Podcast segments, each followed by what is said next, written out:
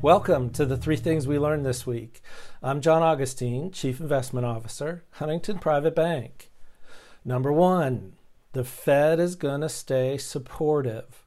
So the Fed had their annual symposium out in Jackson Hole, Wyoming this week. Fed Chair Powell spoke this morning, and basically what he said was in alignment with what all the other Fed officials are saying that yes, we're probably going to taper or slow our bond purchases from the current $120 billion a month. We're still looking at economic progress, and we're probably not going to raise interest rates for a while. And when we do, we'll let you know. So basically, they've done a very good job telegraphing potential policy changes. And markets are taking note of that. Markets are moving today. Bond yields are actually down. There's buying in the bond market, there's buying in stocks, there's buying in commodities. So, what we learned this week Fed's going to stay supportive to the economy. So, that means monetary policy supportive. Second thing that we learned this week Congress, well, they're getting ready to spend some more money. So the House approved a framework. Remember, it's just a framework for a $3.5 trillion spending bill. Now, the Senate is going to write that bill, and they have a deadline to have it written by September 15th, so that when both chambers of Congress come back, the last two weeks of September, they'll be able to vote on an actual bill. Now, we know lots of spending is in the bill.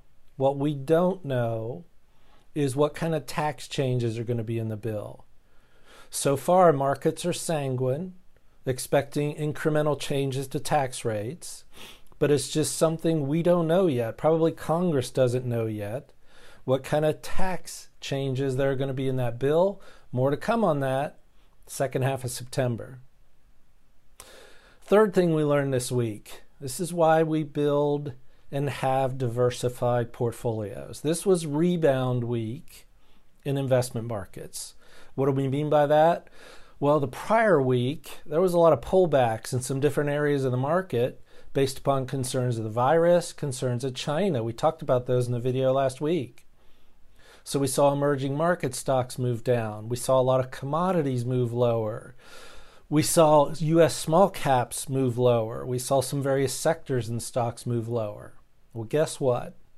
All those areas that we talked about last week that were moving lower, they're leading higher this week.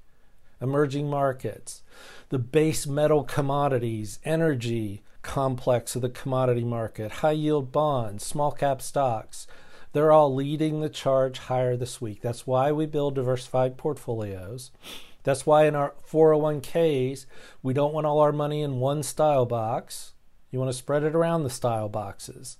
That's what this week exemplifies. It's still arguably a buy on the dip market that just got supported by accommodative or the extension of accommodative monetary policy. Next up, fiscal policy. We'll see how that goes. Hope you had a great week. Hope you have a great Labor Day weekend plan coming up. At Huntington, we're always here for you. Let us know how we can help. Have a great weekend. Bye. This presentation has been provided by the Chief Investment Office of the Huntington National Bank, a national bank with fiduciary powers and wholly owned subsidiary of Huntington Bankshares Incorporated. The views expressed during this presentation should not be taken as a solicitation or offer to buy or sell any financial instrument. Any forecasts presented are for illustrative purposes only and are not to be relied upon as advice or interpreted as a recommendation.